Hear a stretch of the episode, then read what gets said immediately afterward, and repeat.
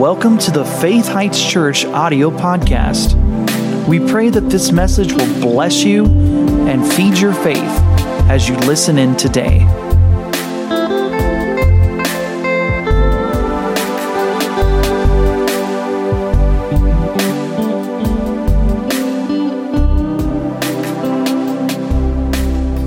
Pray and agree with me. Father, we're asking that everything we need to hear today would come forth boldly. Help us to see and hear exactly what we need to see and hear for the next steps of our life and ministry. Show us things that we need to be healed up, delivered, set free, strengthened, encouraged. Whatever we need today, Lord, we know your word and your spirit is the answer. Thank you for helping us today supernaturally to get everything we need to get so we can do everything we need to do and see the fullness of your blessing. In Jesus' name, it's happening. Amen. So in Luke chapter 2, and again, we're talking about church, the Father's business. I know we started off talking about the year of the church, understanding the local church, but I think we found our real good niche right here church, the Father's business. So look with me in verse 46. It says, And it came to pass that after three days, Mary and Joseph found Jesus in the temple at 12 years old, sitting in the middle of the doctors, both hearing them and asking them questions. And all that heard him were astonished at his understanding and answers. Remember, he's 12 years old. And when they saw him, they were amazed. And his mother said unto him, Son, why have you thus dealt with us? Behold, your father and I have sought you sorrowing. And Jesus said unto his parents, How is it that you sought me? Did you not know that I must be about my Father's business? And they understood not the saying which he spoke unto them. Now, first of all, Jesus called going to church the Father's business. I always knew it was more than just a religious duty. I always knew in my spirit there was something about church that was divine. I always knew. Now, the way a lot of people talk and the way a lot of people, you know, express their views on church, you'd think it was something, you know, that you just got to do it. You're a Christian. It's a goody goody thing to do. You know, you just got to go to church. It's a religious thing to do. Way more. Way, way, way more. And the Lord Himself said it's the Father's business. So, what we're doing right now is more than religion, it's more than our duty, we are doing the Father's business. And you may or may not like it. But when did what we like decide if we're going to obey the Father or not? I mean, you know, there's polls all the time trying to pull us away from the things of God. And you resisted those polls today. You're here. You made it. Nothing could stop you. And you're doing the Father's business if the more we see this as the father's business the more we're going to get out of the father's business as opposed to just i checked the box i did my duty my conscience feels a little better goodbye see you next week. You're supposed to get a lot more out of church than that. God set miracles in the church. God set healings in the church. God brings life-saving correction in the church. I mean, they're supposed to be supernatural, powerful things coming from heaven to the church, into your life, and through your life all the time. King David said, I was glad when they said, Let's go to the house of the Lord. Hmm. Might want to take a hint from a man that successful, you know, how he lived his life, what his priorities were. David said, I'd rather be a doorkeeper in the house of God than to dwell in the mansions of the wicked. Why? Because he saw something most people don't see. He realized the eternal significance of being involved in the Father's business and hooking up in the Father's business. The psalmist said in Psalm 92 They that are planted in the house of the Lord shall flourish in the courts of their God. They shall still bring forth fruit in old age, and they'll be fat with peace and joy and healing and prosperity and flourishing. David, uh, excuse me, um, the disciples quoted Jesus as saying, The zeal of your house, Father, has eaten me up. One translation says, Jesus said, Father, my love for your house burns in me like a fire. Well, if Jesus loved the house of God, maybe we should love what he loved That's a good question to ask. Do we love what he loved? See, this was not a side issue to the Lord. This was not church on Sunday. I'm going to do what I want to do Monday through Friday. You know, I just, you know, no. And we're followers of the Lord. The Bible says in Luke chapter 4 that as was Jesus' custom, he entered into the synagogue on the Sabbath day and stood up for to read. And there was handed him the scroll of Isaiah, and he read a scripture out of Isaiah, and the meeting was on. And I thought it was interesting. It said that uh, as was his custom, he was in church every Sabbath day. Now, you read through the New Testament, you'll find out there was times it says Jesus was daily in the temple. Reminds me of something, uh, a prophecy or something we heard recently about church being open 24 7 in these last days. The Bible talks about people taking night watches and, I mean, 24 7, prayer, word, ministering to people, helping people to grow in Lord, classes all everywhere. Praise God, we're open to it. Well, if we're followers of Jesus, we should want to be in church at least once a week, if not more, and times daily when we have special meetings. Um, and, and I know you say, well, Pastor, that just doesn't sound very fun. Well, you're being lied to.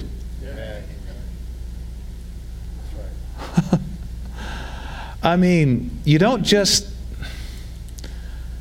There are things you'll get and I'll get in church when we assemble, you know, get rooted, not just gather, but assemble. There are things we'll get. The world has no answer, no, no, nothing matching. The, the world does not have anything close to what God has for us in His church. You can get money in the world, but you can't get divine health in the world.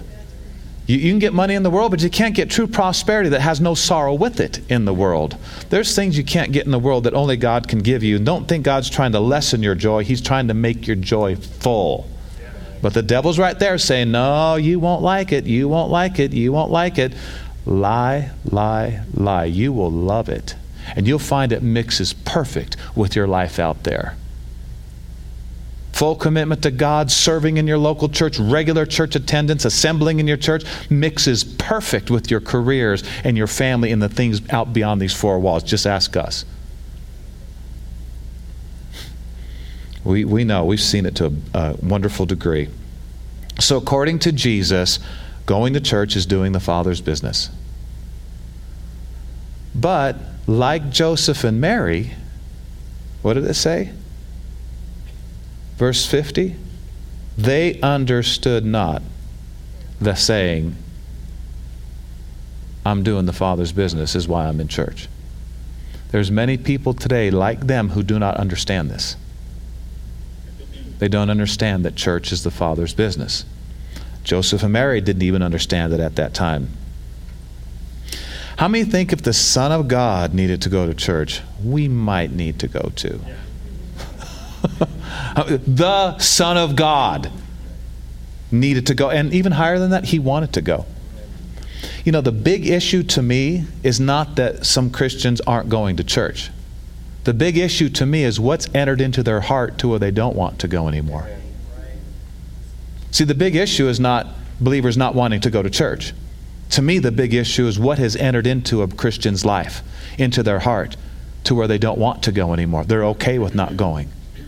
That to me is a huge concern. The physical act is important, but what but the heart, where's the heart? My Father, my love for your house burns in me like a fire.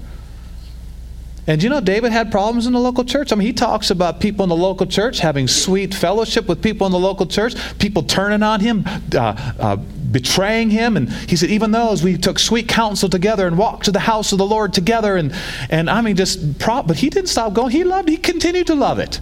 You're going to have problems. You're going to have uh, what what what did what does the scripture say? As iron sharpens iron, so a man sharpens the countenance of his friend. That's one of the benefits of a local church. As as iron sharpens iron, that don't sound fun. Sparks are flying. So a man sharpens the character of his friend. How many think we need to learn all these lessons in church amongst a godly family and the anointing of the Holy Spirit than out there in some ungodly world system? How many think it'd be better to learn some hurtful things here where there's love and healing and power and restoration and forgiveness and glory and power than out there in the world where there's none of that? Don't run away from hard times in the church. You're still going to have to learn those lessons, but you're probably going to learn them out there with all the unbelievers, and that's not fun at all. At least in here, you got people who understand eternal things. They don't think you're crazy, and you know what I mean. One of the greatest benefits of the local church is opportunities to grow up. Hard situations, hard spots, tough personality clashes, difficult meetings, forgiving, learning to forgive. Huh? You know why God led you to an imperfect church? Because it's going to show up some imperfections in you that you need to deal with. I mean, God may lead you to a church with problems if you have a problem forgiving people and, and, and restoring. I mean, there, there's certain things that draw on your character, and it's good. It, it's, not, it's not bad. We're all learning here. Wouldn't you rather learn in an environment where God, Jesus is Lord, and God is our Father? I, that's the best place to learn. In Hebrews uh, chapter 10, turn there with me. I want to tell you, just before we close today, I want to share some personal testimony of what um, loving the Lord's church has done for me, my marriage, my ministry, and my family, and our kids and our grandkids. Um, I nobody ever had to tell me to go to church after I got saved.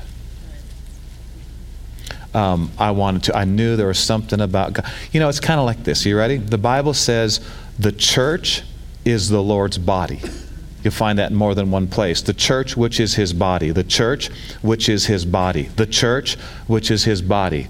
I don't know why people don't want to be close to the Lord's body. I don't know why people don't want to be close to Jesus' body in the earth because it's the Lord's body. Why, why would people want to stay away from the body?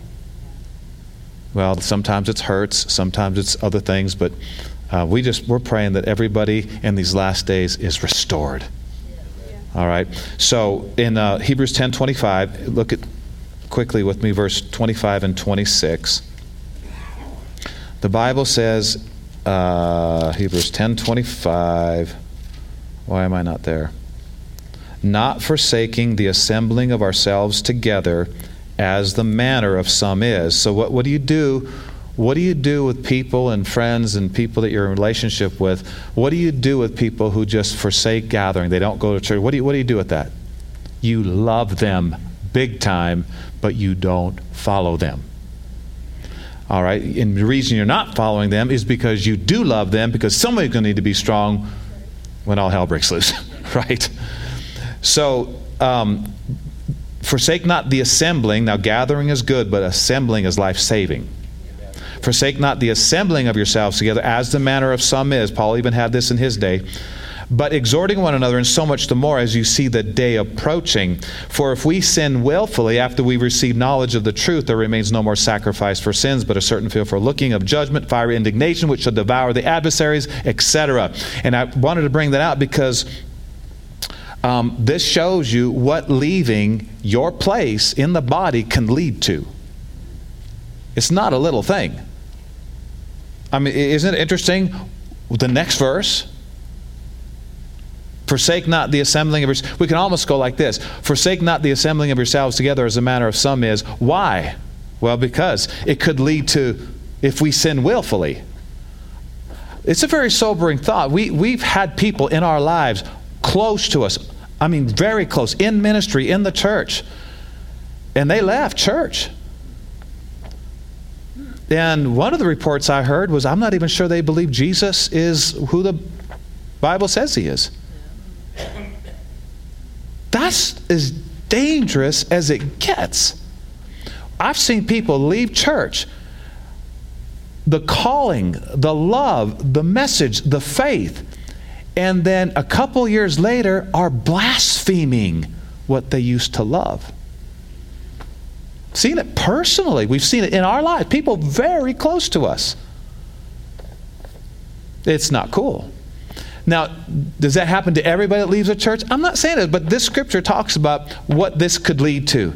And this is not to scare anybody. This is not to make anybody say, well, I, I guess I have to go to Faith Heights Church. No, go where the Lord leads you to go. But get planted, get hooked, follow Jesus, love what he loves. Amen? Amen. And what a privilege to be a part of God's church. Man, will there be tough times? Mark it down. Will there be pressure? Duh. Will there be opposition? Oh my goodness. Not only from the devil, but from people that aren't grown up perfect yet, including your pastor. Anybody want to join the Works in Progress Club? Okay. Diamonds in the Rough Club.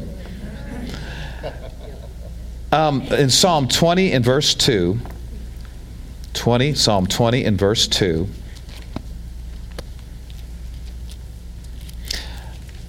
You know, we're here today because the scriptures tell us to be here, but also if you're listening to the Holy Spirit, He's saying more than ever get, get, get in your place. Get in your place. The end of all things is at hand. Get in your place. You know, I have for a long time asked Carla, you know, in the mornings, like on a Friday morning or a Saturday morning, because those are kind of days that we don't come to the office.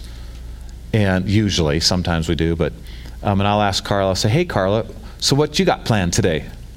Hey, Carla, what you going to do today? And the Spirit of God quickened me just yesterday to not say that anymore, to rephrase it big time.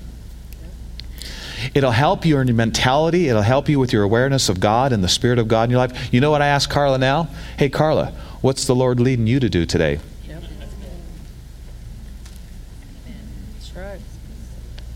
Jesus said, I do nothing but what, what I see the Father do. He never woke up and went, Oh, what do I want to do today? He was always had his eye. Life's too short to just do what you want to do every day of your life. Yes, you have a will, but the best thing you can do with your will is check with the Lord before you start using it, especially on powerful things, right? Life altering decisions. So I'm asking Carla now, I, I, believe we're here today because this is what the Lord led us to do. Carla, what's the Lord leading you to do today? Rub your husband's feet? I won't interfere with the leading of the Lord. she gives a mean foot rub. It's amazing. no, don't want to interfere with the leading of the Lord. So, Psalm 20, verse 2. Psalm 20, verse 2. The psalmist, King David, said, Lord, you send help from the sanctuary and strengthen you out of Zion.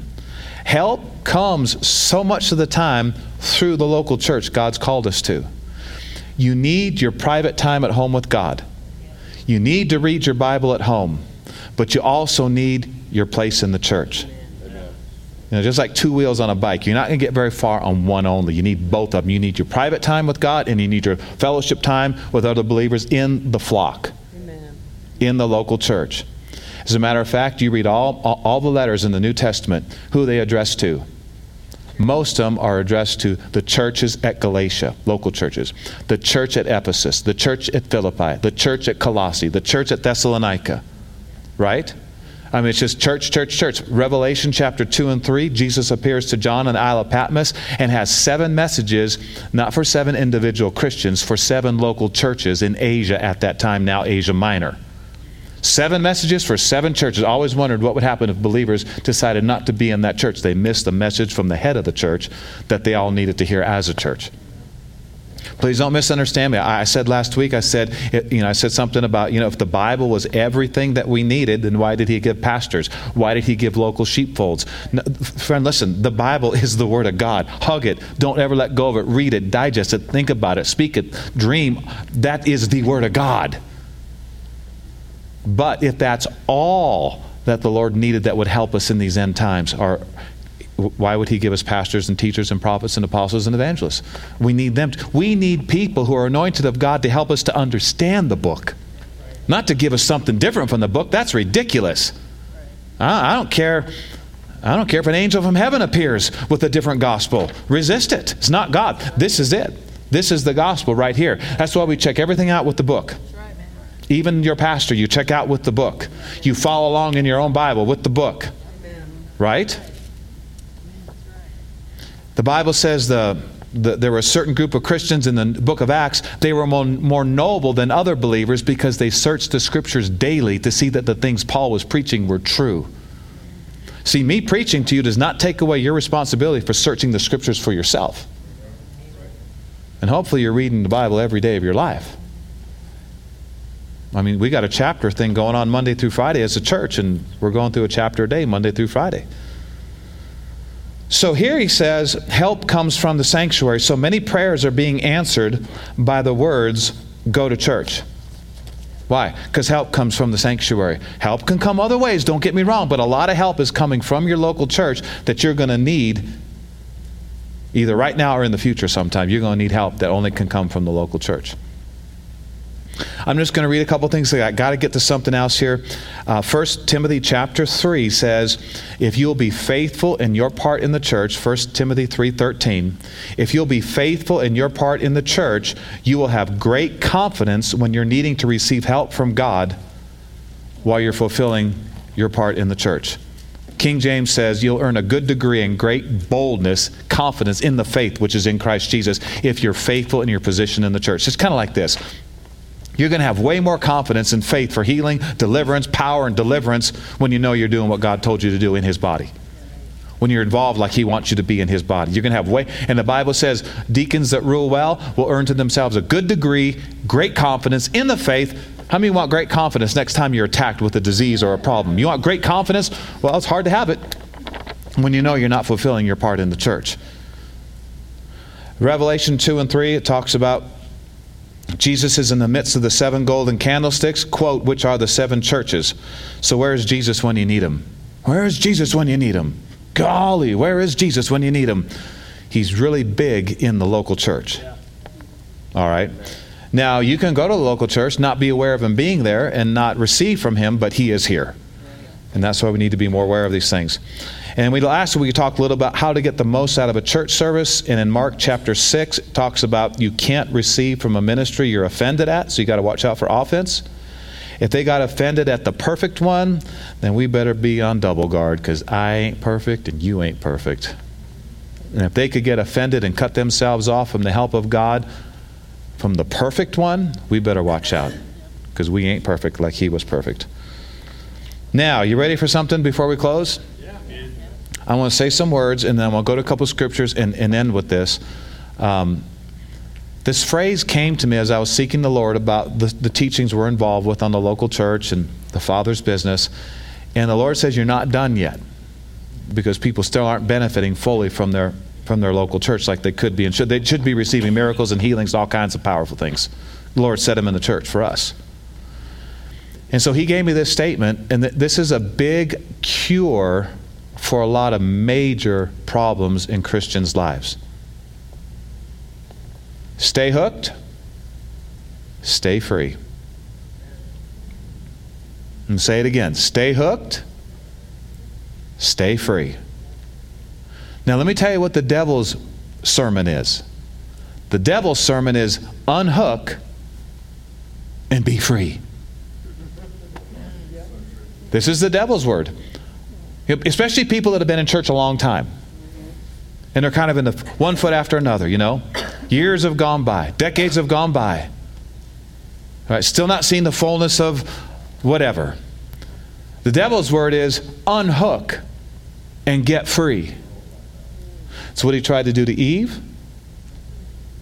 He successfully did it to a few other people, which we'll see here in, in the scriptures.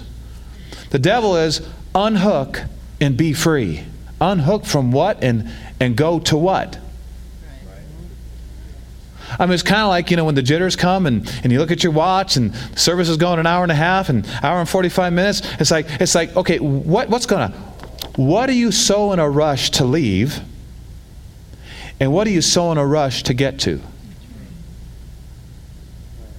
What, what, what are we doing right now? The Father's business. We're being equipped line upon line, line upon line, here a little, there. Why? So we overcome next time we're hit. So we win next time there's a battle. So we know the will of God and quit spinning around doing our own thing. Are you following me? Why would we be in such a hurry to leave this and get to a Texas Roadhouse? How many think Texas Roadhouse will be there later today? So stay hooked, stay free. 2 Timothy chapter 4. There will be pressure from the enemy to unhook and to leave what you have great rewards for not too long from now. Now, This is going to be a little different because this kind of actually ties in a little bit to our Wednesday night service. We went to the same scripture on Wednesday night. And I want you to see something here about unhooking.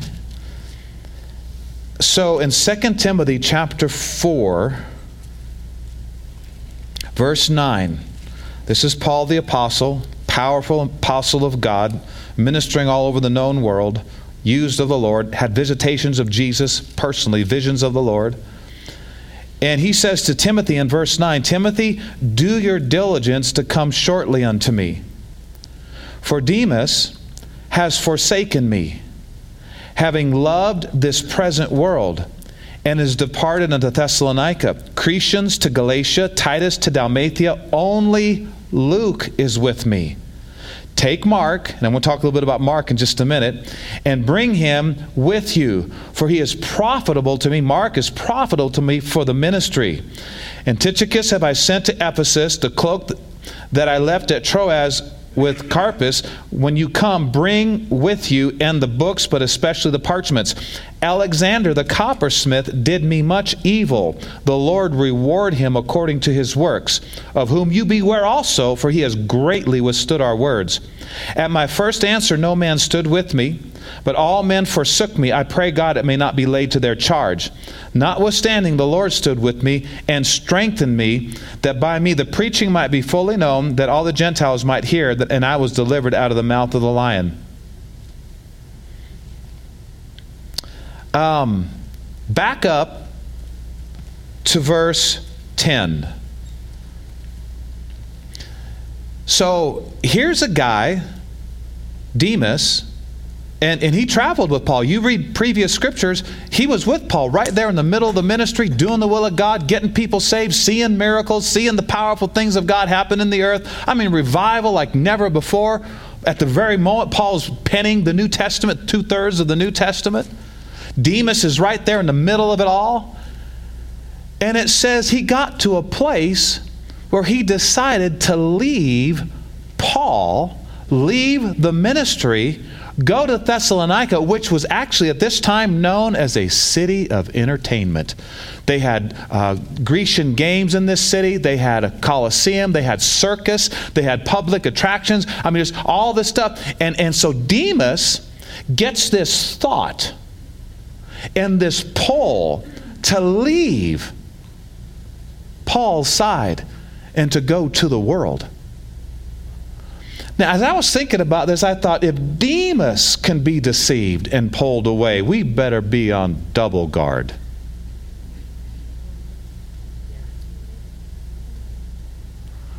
What, what got him? How did he get away? We, we could say from the church. What's going on? Well, who's the God of this world? Satan is the God of this world. So you get too close to the world, guess who you're getting too close to? The evil powers behind this system. And that's why you have to watch out about the world. I mean, you got to separate God's creation from the world system going on around you. Praise God for the mountains, praise God for the ocean, but there's a system going on in this world called the world system. It's cosmos in the Greek, and a lot of people get sucked into it. I mean, if this guy could get sucked into it, we better watch out. There's a little more entertainment going on these days than there was back then. We're going to need the help of the Spirit of God. I want to ask you a question. What did Demas leave? He th- he's thinking he left a man or some kind of ministry only or what did he leave? Man, he left opportunity that will never come back to him. He could have come back, but we have no record of it. And it's real interesting. So I, I want to ask you this What do you want written about you? So, what's written about Demas? Demas has forsaken me, having loved this present world. What would you like written about you when they're talking about you and your walk with God? I, I, I, would like, I would like to hear similar words that Paul heard that he, he got to say, I have fought a good fight. Is it going to be easy? No, but we love the Lord. Here's three words you need to remember to stay faithful to the end. And the end's not much farther away, guys. Even if you live another 50 years, it'll be gone like that. Here's three things you need to remind yourself of love, vapor, and rewards. Mm-hmm. Just remember love, vapor, and rewards. Number one, love. Just remind yourself how much God loves you and how much you love Him and stay faithful because it's only going to be a little while longer and you won't have to endure some things anymore. And you'll run into His arms after you've finished what you knew you were supposed to finish. Love. Two, vapor. You can handle a little bit more of a vapor. Is it uncomfortable? Probably. Is it going to be uncomfortable? Absolutely. Does it hurt at times to stay? Does it hurt at times to do whatever he says to do? Does it hurt? Does it hurt? Yeah.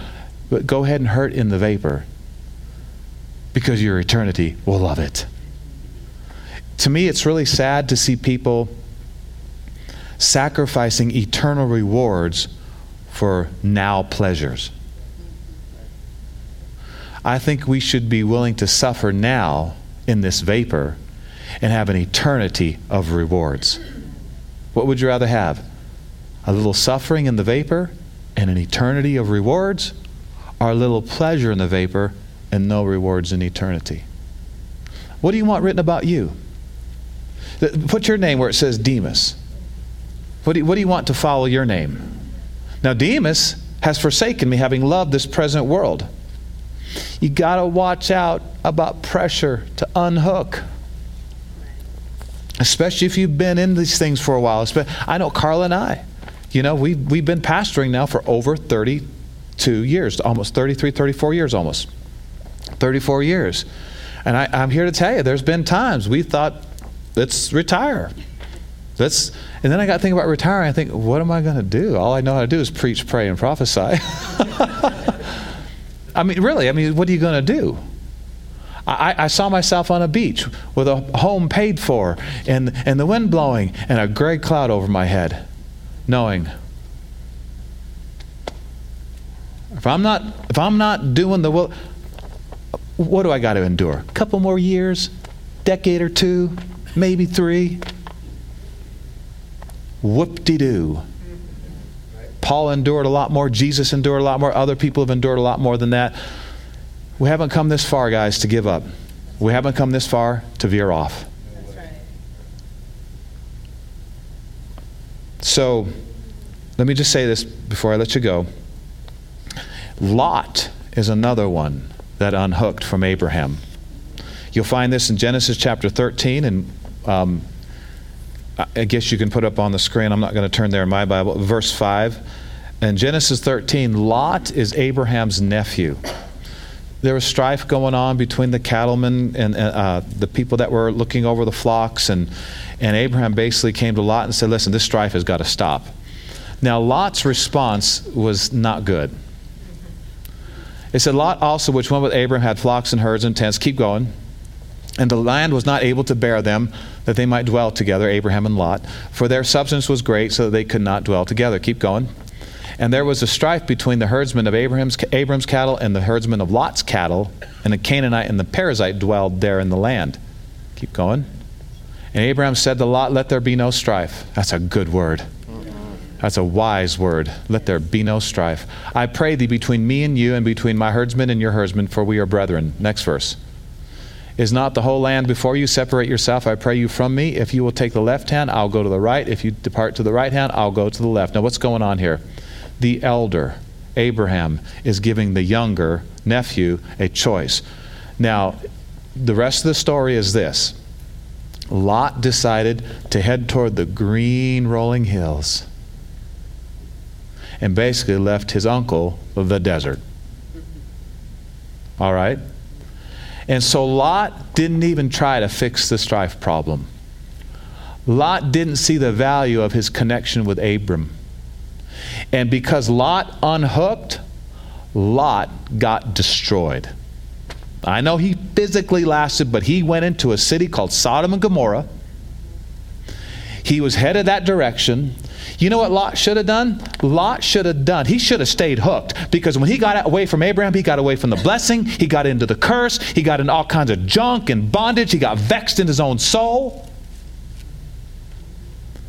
Here's what, here's what I think Lot should have done Lot should have done what Ruth did with Naomi and what Elisha did with Elijah. As your soul lives, I'll not, I'll not depart from you. You are a man of God. I am joined to you. I will fix this strife thing. I will tell my herdsmen to submit. Your herdsmen are higher than my herdsmen. I will fix this thing. There will be no strife. I am not leaving your side. But he left. There was strife. He must have yielded to some of it, got in a funky attitude about it, left his divine connection, and liked to died. The whole city he lived in did die. His wife died. And then he's living in a mountain now, just messed up. Lost his house, lost everything. He unhooked. That's sad to unhook when you know you're not supposed to unhook, to let something push you to unhooking. Um, in Jude, the Bible says there'll be people in the last days who, um, well, just read it. It's, it's verse 17. Do you guys, can you put it up on the screen? Jude 17. I need to slow down just a little here. Jude 17, we'll read a couple verses here. This is talking about the day we're living in. Paul, uh, Jude is writing and says, Beloved, remember the words which were spoken before by the apostles of our Lord Jesus Christ. Keep going. How that they told you there should be mockers in the last time who should walk after their own ungodly lusts. Keep going. These be they who separate themselves, sensual, having not the Spirit. I want you to notice here these be they who separate themselves. Sensual, the word sensual means worldly. The world is drawing believers today. The pull is probably stronger than we've ever known it to be since our upbringing. And these group of people, but he says that the key, the cure for this not happening to you, next verse, but you, beloved, building up yourselves on your most holy faith, praying in the Holy Ghost, praying in other tongues, praying in the Spirit. Next verse, not only pray, but now keep yourselves in the love of God and looking for the mercy of our Lord Jesus Christ unto eternal life. Not only that, but one more thing. Look, look. And of some have compassion, making a difference. Keep going and others save with fear, pulling them out of the fire, hating even the garments spotted by the flesh. He's saying, listen, you need to keep praying in the Spirit, you need to keep walking in love and growing in love, and you need to start getting people saved.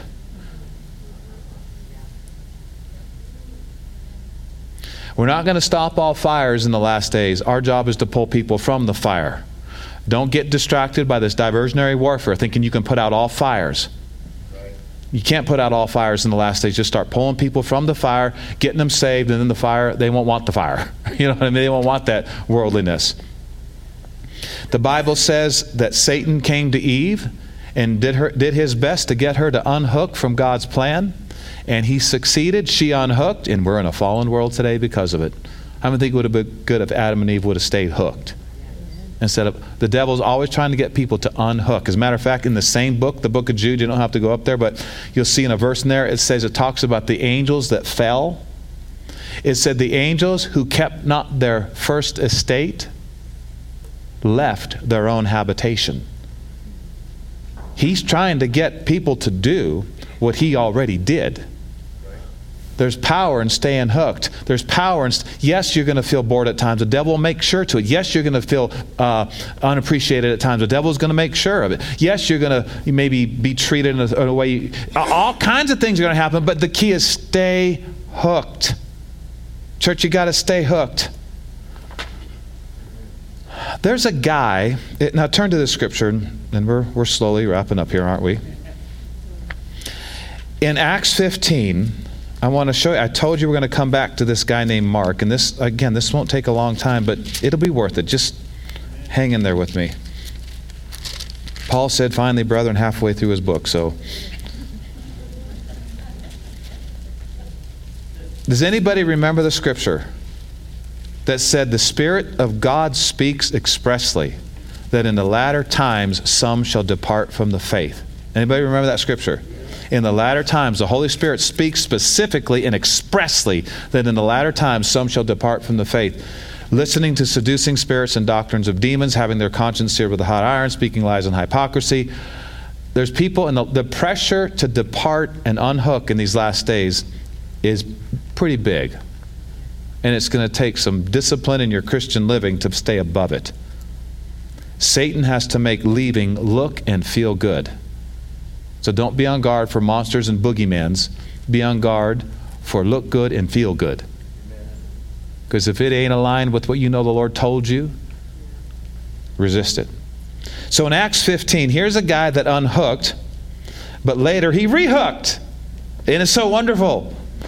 In uh, Acts 15, look at verse 36. Some days after, Paul said to Barnabas, Let's go again and visit our brethren in every city wherein we have preached the word of the Lord and see how they do. He wanted to go follow up on the churches.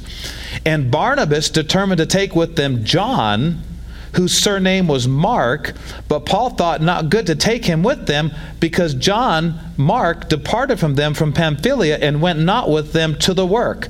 And the contention was so sharp between Barnabas and Saul that they departed asunder one from the other. And so Barnabas took Mark, his nephew, and sailed unto Cyprus. And Paul chose Silas and departed, being recommended by the brethren unto the grace of God. So here we have John Mark. Now, John is his Jewish name, Mark is his Latin or Gentile name, same guy. And he unhooked. Do you see that? He said, I'm not going with you to the work. And he had been with them. He said, Bye. I'm leaving. And he left. And Paul was not happy about it. And there was a sharp contention. And Paul and Barnabas split because of it. Interesting. Well, here's something real interesting. If you'll turn to two more scriptures, Colossians 4, I'm going to show you one verse, and 2 Timothy 4. Colossians 4:10 did you know that John Mark, who left the work of the ministry, later wrote the gospel according to Mark? Everybody say, He rehooked. He. Come on, hear the words. He rehooked. he rehooked. We're going to see a lot of rehooking in these days coming up. Actually, our church is going to double just because of rehooking. And then new people will be on top of that. So look here at Colossians 4 10. Now, this is way after that uh, episode in Acts we just read where Mark left. Paul said, Aristarchus, my fellow prisoner, salutes you. And Mark, there he is. He's back. And Mark, sister's son to Barnabas, see, that's the same Mark, touching whom you receive commandments. If he come unto you, receive him. Paul and, Paul and Mark are restored. Mark came back. John Mark came back he unhooked. And about 10 years, we don't have a lot about him in, in church history, but he came back. And he also came back and, and was uh, uh, side, right alongside Peter as well. So look at 2 Timothy 4.11. I'm saying this to give you hope. And, and I, I, this, is, this, is, this is something that people need to hear right now. 2 Timothy, did I say 4.11? We just read it. Only Luke is with me. Take Mark, same Mark, bring him with you, for he is profitable to me for the ministry. He got re- reinstated, he got restored. Yeah. Guys, he got restored. Amen. So, number one, don't unhook. Number two, if you do unhook, rehook. It ain't too late. Let me tell you the greatest rehooking story in the Bible I've ever seen Manasseh. Second Chronicles chapter 33, verse 12 and 13. You know what it says? Well, just before 12 and verses 12 and 13, it says Manasseh called his, caused his children to pass through the fire, sought witches, enchantments, witchcraft, made Israel to sin worse than the heathen, sought after familiar spirits, was worse than the worst. This is a king ruling over Israel, getting off in all kinds of crazy things, causing his kids to pass through the fire. Bad guy. Well, you live like that, duh, you're going to open the door to the devil. He got into affliction. The enemies captured him, torturing him. He got into prison. And a very interesting thing happened in Second Chronicles 33. It said Manasseh, King Manasseh, who's not in his throne anymore, he's in a dungeon somewhere, under his enemy's thumb.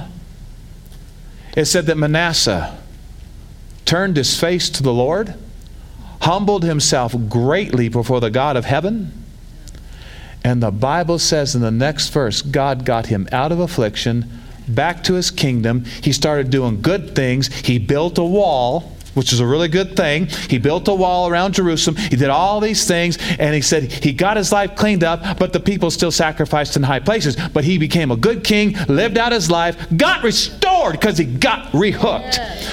There is nothing and no one that God can't restore except someone who doesn't want to hook back up. There's not a thing, there's not. That's why I say stay hooked, stay free. Guys, you, you need to understand. So, so here, here's, here's the thing I know what it means to stay hooked. Carla knows what it means to stay hooked. We have gotten through things many, many, many people don't get through.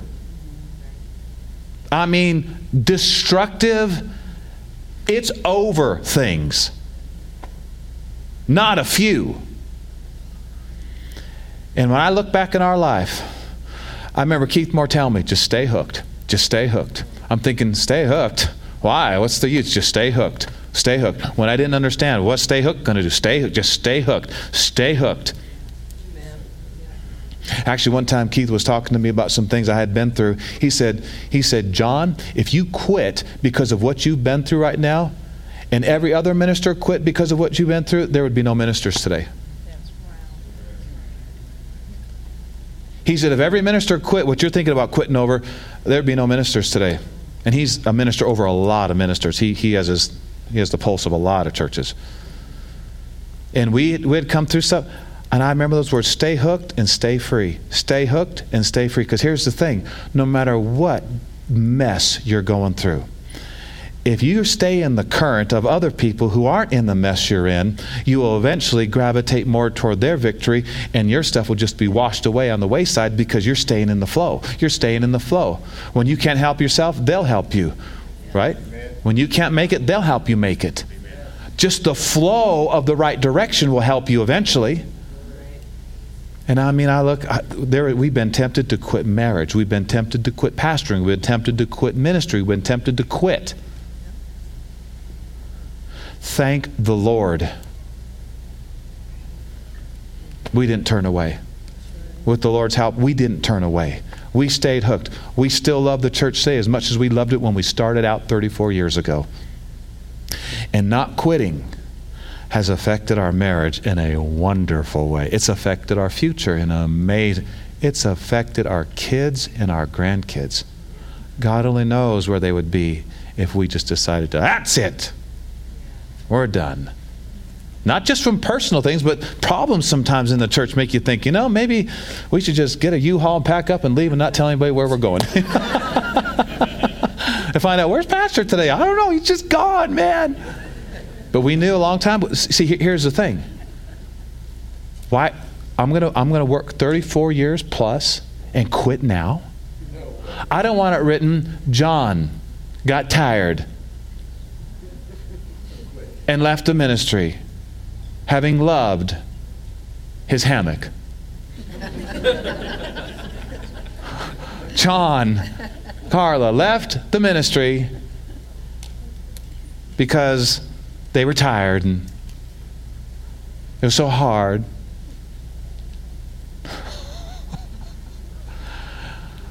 Remember, love, love, vapor, rewards.